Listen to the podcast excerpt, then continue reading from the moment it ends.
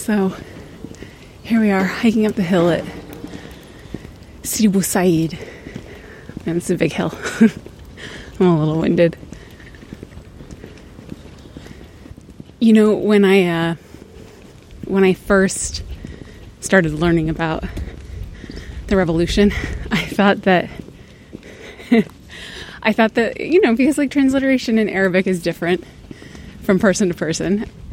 I thought the revolution started here. Really? Sidi Bou Said, Sidi Bou Zid.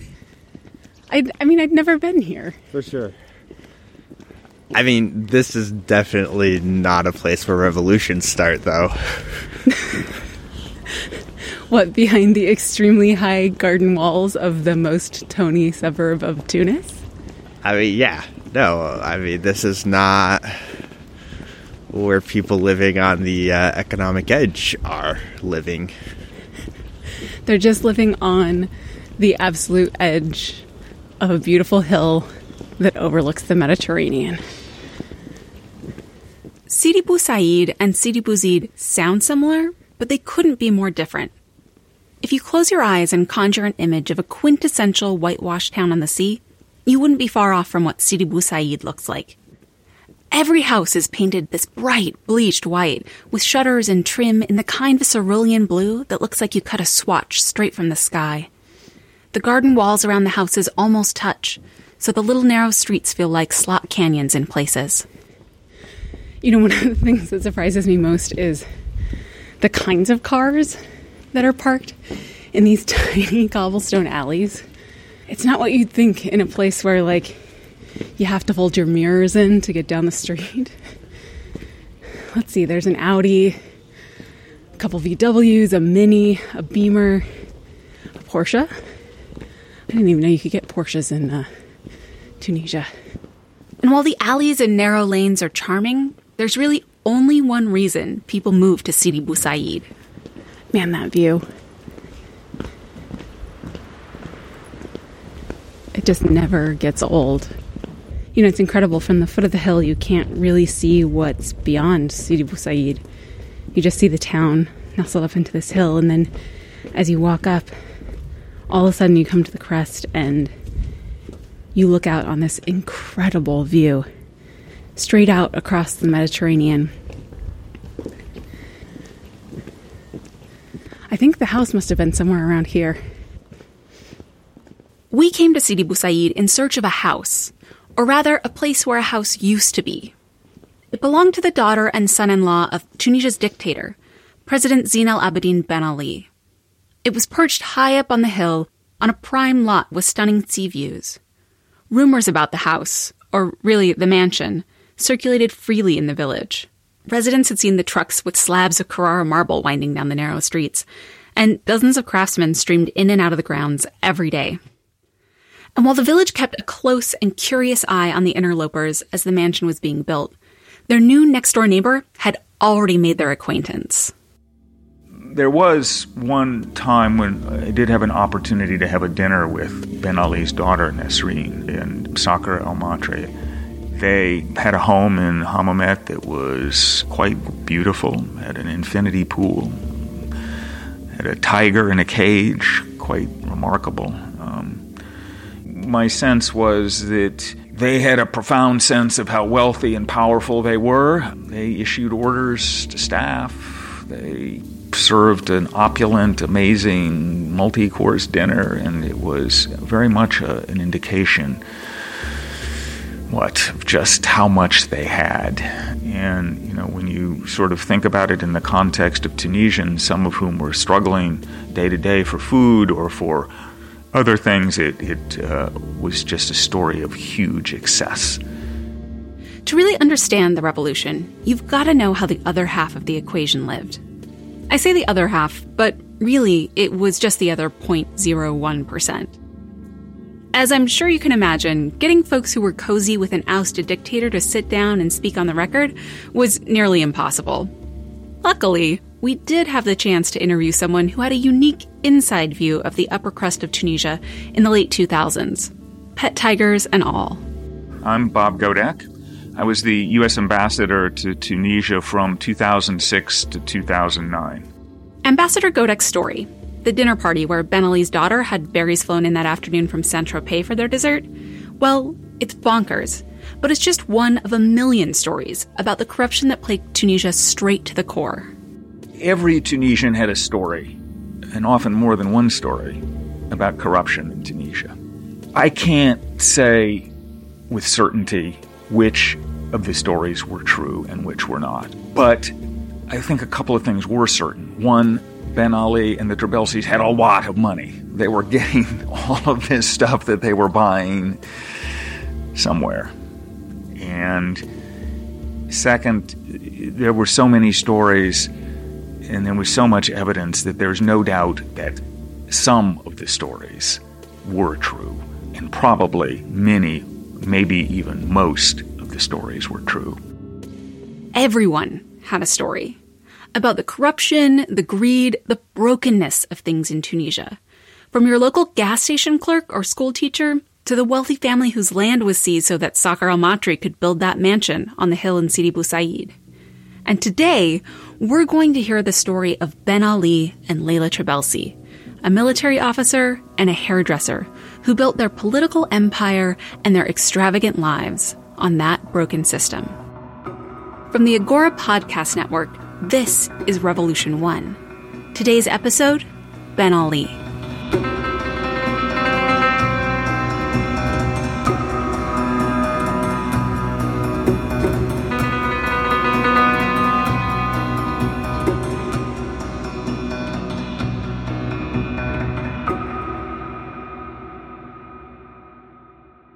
My first impressions when I arrived in Tunisia was that it was a country that had a lot to be proud of. Uh, not a large country, not a lot of resources, but with a culture and a way of life that was just truly, truly remarkable.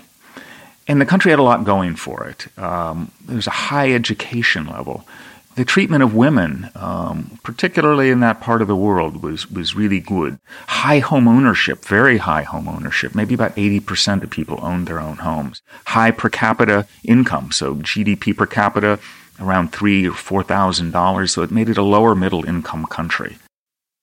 Tunisia had a lot going for it, and there is one man who is usually credited for these points of Tunisian pride: Habib Bourguiba. In 1956, Bourguiba led Tunisia to independence from France and became the founding father of the country. Then, he installed himself as president, and would later declare himself president for life. Unlike some of the other autocrats who emerged during decolonization, Bourguiba styled himself as a liberal, secular, Western leaning leader. He was deeply invested in shaping a modern economy, improving education and healthcare, and enacting progressive laws that mimicked, and sometimes even outpaced, those emerging in post war Europe. Right. The ambassador mentioned especially the treatment of women. You know, I was surprised to learn that Tunisia made access to both birth control and abortion legal before the US did. Yeah, plus they were the first country in the Arab world to abolish polygamy, and they gave women the right to divorce. I mean, you weren't the only one who was surprised by Bourguiba's progressive views. I found this amazing newsreel from the BBC in 1966, shot in a nightclub in Tunis. For women who 10 years ago had no rights, were contracted to a marriage by their parents, covered their faces when they left the house, these Tunisians are not doing at all badly. This is, one imagines, as emancipated as any girl can get. These swinging Tunisian dolly birds represent one of the most remarkable social transformations of present times. Um, I love that. I mean, sign me up to be a swinging Tunisian dolly bird. it sounds great, right? For a lot of people, it was, especially for the sort of elite European class of Tunisians living in the capital. But it wasn't great for everyone, particularly not if you were religious, or rural, or more conservative, or a leftist. Bourguiba was dedicated to his vision of a westernized Tunisia, but he wasn't interested in a democracy or a pluralized society, and so he actively repressed anyone whose views differed from his. You know, we could do an entire podcast series just on Bourguiba, but we're actually here to talk about a successor. And by the 1980s, it was clear Bourguiba needed one. He was in his 80s, and his mental and physical health were both suspect. He'd begun making objectively bad decisions, without the support of any of his aides, and some of them were big enough to throw the entire country into turmoil. Bourguiba's weakness in his old age, it left this opening for people looking for power and influence. And there is one man who, little by little over the decades, had earned the trust of Bourguiba and was waiting in the wings to take over. And that man was Zine al-Abidine Ben Ali. He'd risen from relatively normal middle class sorts of beginnings. He'd been the Minister of Interior and then later the Prime Minister by kind of the mid 1980s. And he had bit by bit accumulated power and acquired the confidence of Bourguiba. And when doctors declared Bourguiba incompetent mentally, Ben Ali essentially seized power and he, he took over. We're going to stop here for just a second because the ambassador is being very diplomatic about Bourguiba's departure. And in a way, downplaying Ben Ali's part in the whole charade. No one could deny that Bourguiba's mental faculties declined precipitously as he aged, and that his whims were becoming more and more unpredictable, and at times brutal. Ben Ali, a career military officer, actually landed on Bourguiba's radar after helping put down a nationwide strike in the late 70s he had the internal security forces he controlled shoot protesters on Bourguiba's orders. 200 people died. But in 1987, on Bourguiba's 84th birthday, a breakaway group of far right Islamist political activists detonated a bomb in his hometown, and Bourguiba lost it. Months earlier, he'd arrested the leadership of the nonviolent Islamic Tendency movement, who were a more moderate religious opposition group, on trumped up charges. They were still sitting in jail when the bombing happened, but Bourguiba decided they would be the fall guys and ordered them executed. Ben Ali, who by this time had risen to become the prime minister, saw his chance. There is no way summary execution of dozens of political prisoners would be anything but destabilizing and wildly unpopular. He had to move quickly. On the night of November 6th, he met with a half dozen doctors and then moved to the presidential palace with a group of military men. As soon as they'd rolled past the armored gates, his men cut off communication lines to the palace and blocked the exits. Nothing was getting in or out. The doctors had declared Bourguiba mentally incompetent to serve as president. There was a provision in the Constitution, a bit like our 25th Amendment, that enabled the president to be removed from power if he was not physically or mentally able to do the job. It also stated that if that were the case, the prime minister assumed the presidency. By the next morning, Habib Bourguiba was in a motorcade, staring blankly out the window as he drove past the gates of the presidential palace for the last time. It was Ben Ali's country now.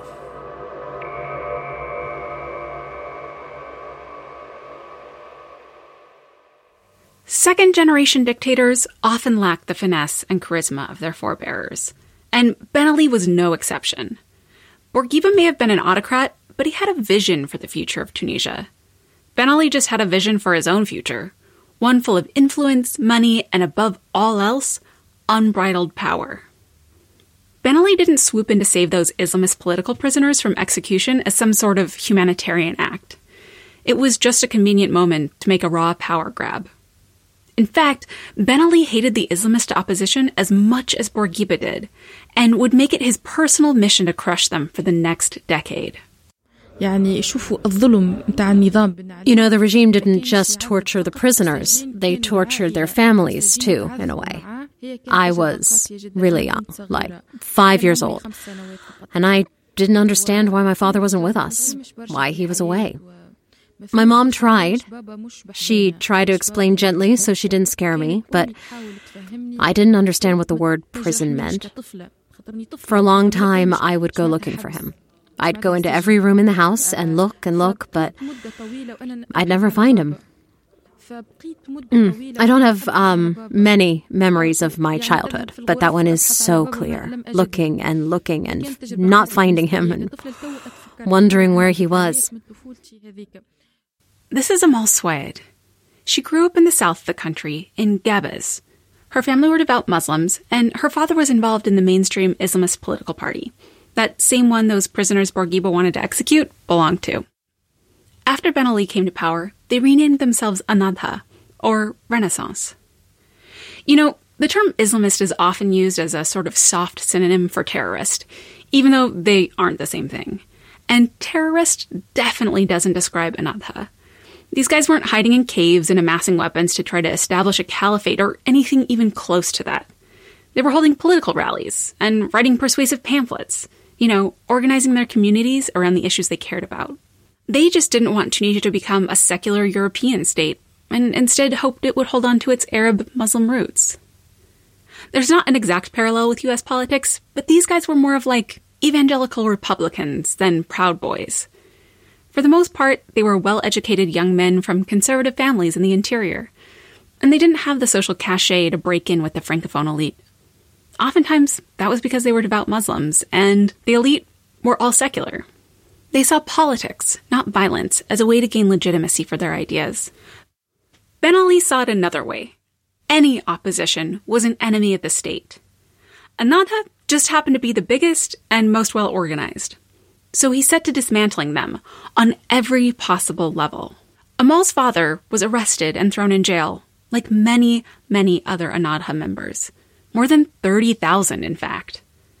Even in his absence, the regime wasn't far behind. Yeah, my mom suffered a lot after my dad lost his job and was sent to jail. She and my grandmother worked so hard to cover our expenses. I'd um, I'd go to school in shabby clothes and worn out shoes. And the kids used to laugh at me and they taunt me and say stuff like, Your dad's a criminal, that's why he's in jail. And I go home crying and ask my mom if my dad was a criminal. And she explained to me that he had a noble message, that he fought for it, and the price he had to pay was being in prison. All through her schooling, Amal endured harassment about her father, but also about her faith. At university, she started covering her hair, even though the hijab was banned on campus. Yeah, they used to ban girls from taking their exams and even expel them if they didn't take it off. So I wore mine in defiance. You get a lot of harassment, even in the street. The army or the police would stop you and would say, Why are you wearing that? Take it off. There was a lot of repression of everyone, though. Even a communist would grow a beard and they would tell him to shave it off, like, why are you growing a beard? Or if someone was wearing the Palestinian keffiyeh, they would tell them to take it off and ask them, Are you a leftist? So it wasn't only repression against the Islamists, but against all the opposition. It didn't matter if you were an Islamist, or a leftist, or a union member who wouldn't kowtow to one of Ben Ali's family members. Anyone who stepped out of line could expect the harshest of consequences. The 80s and 90s were bleak years in Tunisia, with tens of thousands of political prisoners rotting in jail cells, and families fleeing in the middle of the night to France or Italy or the UK to avoid arrest. Mm, many people left, but we didn't. My father had this principle. He wouldn't leave his country, no matter what. He'd say, We are the children of Tunisia, and we will stay in Tunisia. This is our country, and no one can make us leave. So we stayed.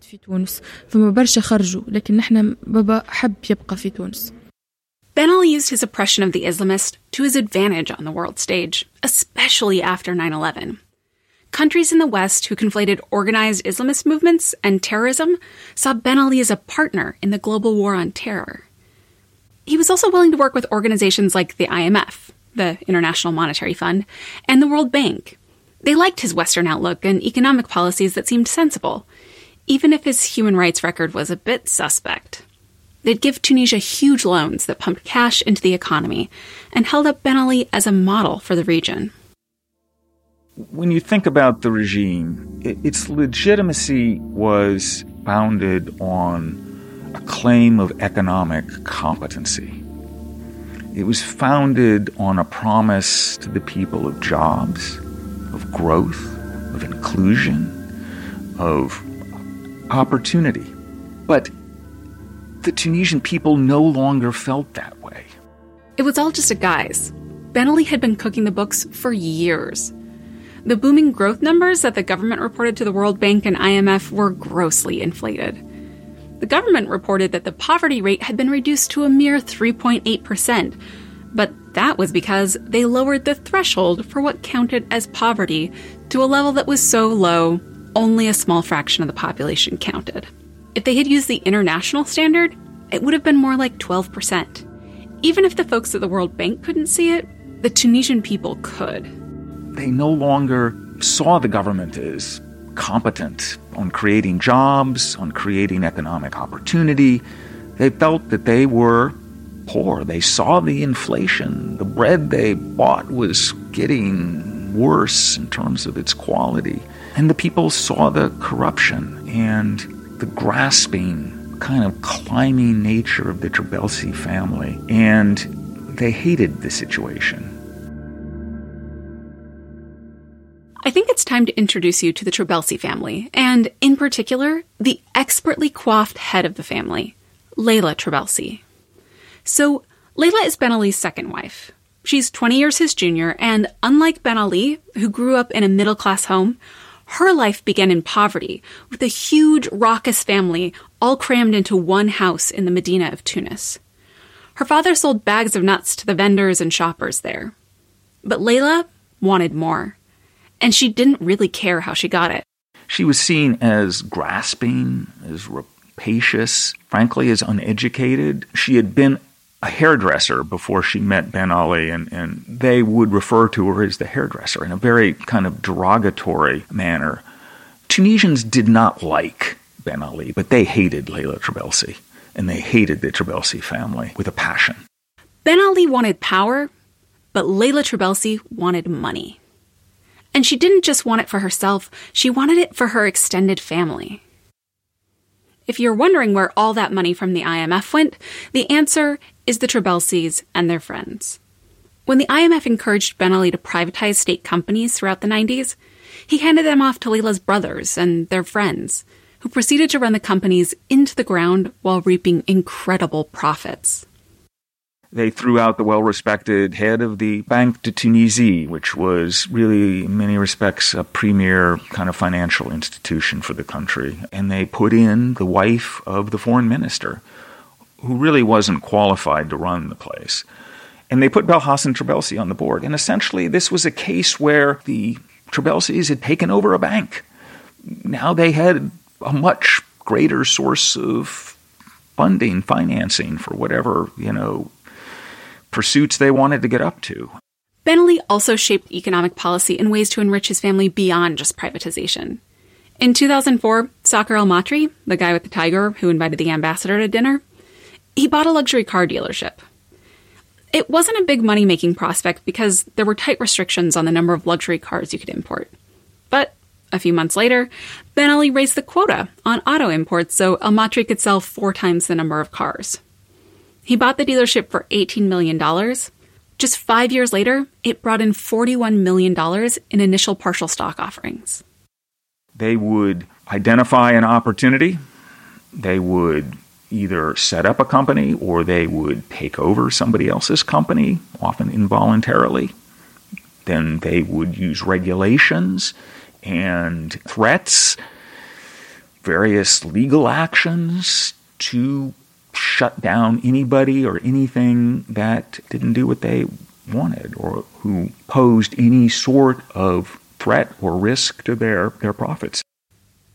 This mafia style sleight of hand ran top to bottom in Tunisia. It wasn't just the banks and the big multinationals. Every interaction with the government or police resulted in a bribe or a threat. And it extended beyond business, too. When Ben Ali cut social programs for Tunisians, the family set up charity funds to fill in the gaps and through lavish fundraisers. There were stories about funds that were supposedly set up to help people. These were being used as you know, slush funds for the family. And if you were on the same social level as the Trabelsi clan imagined themselves to be, well, it could get ugly. The Trabelsis would see a property that they wanted in Carthage, beautiful area, beautiful homes. The owner would be informed so and so has decided they like your home. Here's what they're going to pay you for it. Get out. It was a story about a yacht being seized by a couple of people in the Trabelsi family, a French yacht. This one was rich. Two of Leila's brothers, Ahmed and Moez, boosted this French financier's yacht on Corsica and sailed it right into the harbor in Sidi Bou Said. They gave it a new paint job and pretended like they had no idea what Interpol was talking about when they demanded the yacht be returned. Basically, to quote Ariana Grande, the Trabelsi clan had a motto I see it, I like it, I want it, I got it.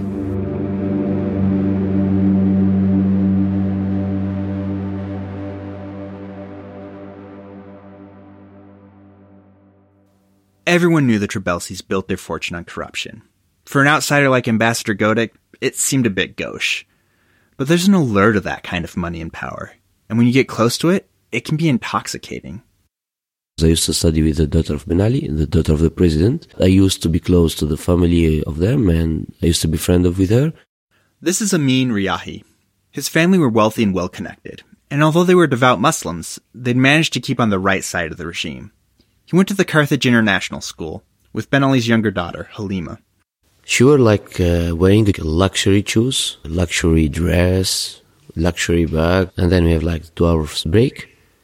She go back to the house and she came back with a completely different dress and shoes and bag and sunglasses. Amin knew Halima was rich and that her family was powerful, but he was skeptical about it. This is not even a queen lifestyle, come on. This is more than a queen lifestyle. All the money belongs to him, all the resources belong to him, everything was belong to the Ben Ali family. So he used to have, like Pablo Escobar, he used to have like infinity money. He even doesn't know how much. Things changed when he got a taste of that power for himself. His school class was planning a trip to Paris, something most Tunisian students didn't get to do, and all the kids needed visas to enter the country. The first thing that I noticed and I felt at that period that I gave it my passport in a day and I got my visa only in the afternoon.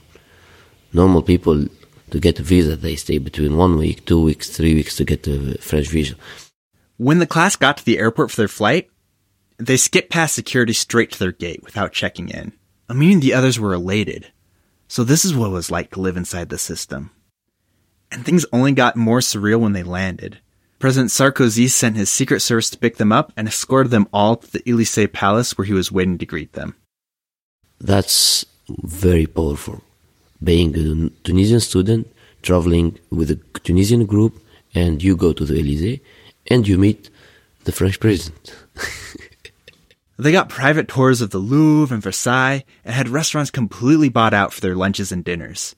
Amin was just 15 years old at the time and he was completely enraptured. So this is where you can feel it how powerful regime of dictatorship has even relationship outside of the country, not only inside of the country. He grew closer with Halima. She'd invite him to pool parties at the presidential palace or the home of her uncles, Belhassen and Ahmed Trabelsi, the same guy who stole that yacht. Amin told us what it was like. It was like the Al Pacino style. That's how was it. It was like the, uh, you know, the, when the shirt is, uh, you open two or three bottom of the shirts and like you can see too much air and like smoking the cigarettes and having like the scotch and the whiskey in the other hand and like chilling in the, next to the pool. But for the Trabelsi brothers, emulating the mafia was more than just in clothes and cigars. The one thing that I cannot forget from, uh, from Ahmed, he was like the spoiled guy of the Trabelsi family. Ahmed Trabelsi, he was like always with his gun and like showing off with his gun. That was the craziest time in my life.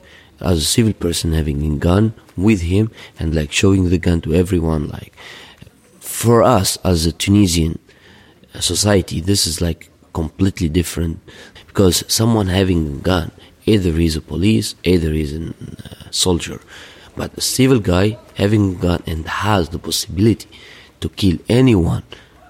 That was so, so scared for us.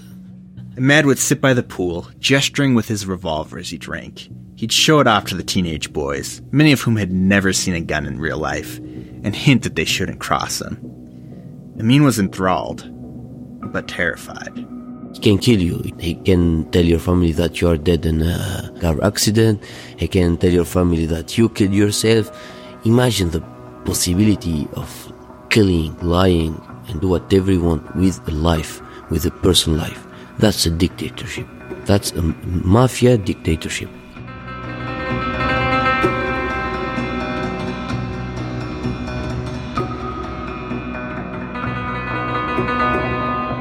Revolution 1 is produced by me, Aaron Brown, and Cyrus Rodell. Tim O'Keefe is our composer and engineer. Special thanks this episode to Claire Fry, who voiced Amal, and to Farid Al Khateb for help with translations. We recorded this episode at La Fabrique in downtown Tunis. Join us next week for episode 3, which takes us to a dusty mining town on the edge of the Sahara, where we follow along with two young spies on a dangerous mission in what would become the prelude to the revolution. And hey, if you like this episode, share it with someone else you think would enjoy the podcast, or leave us a review. Listener recommendations are the best way for us to get new listeners. Thanks, and see you next time.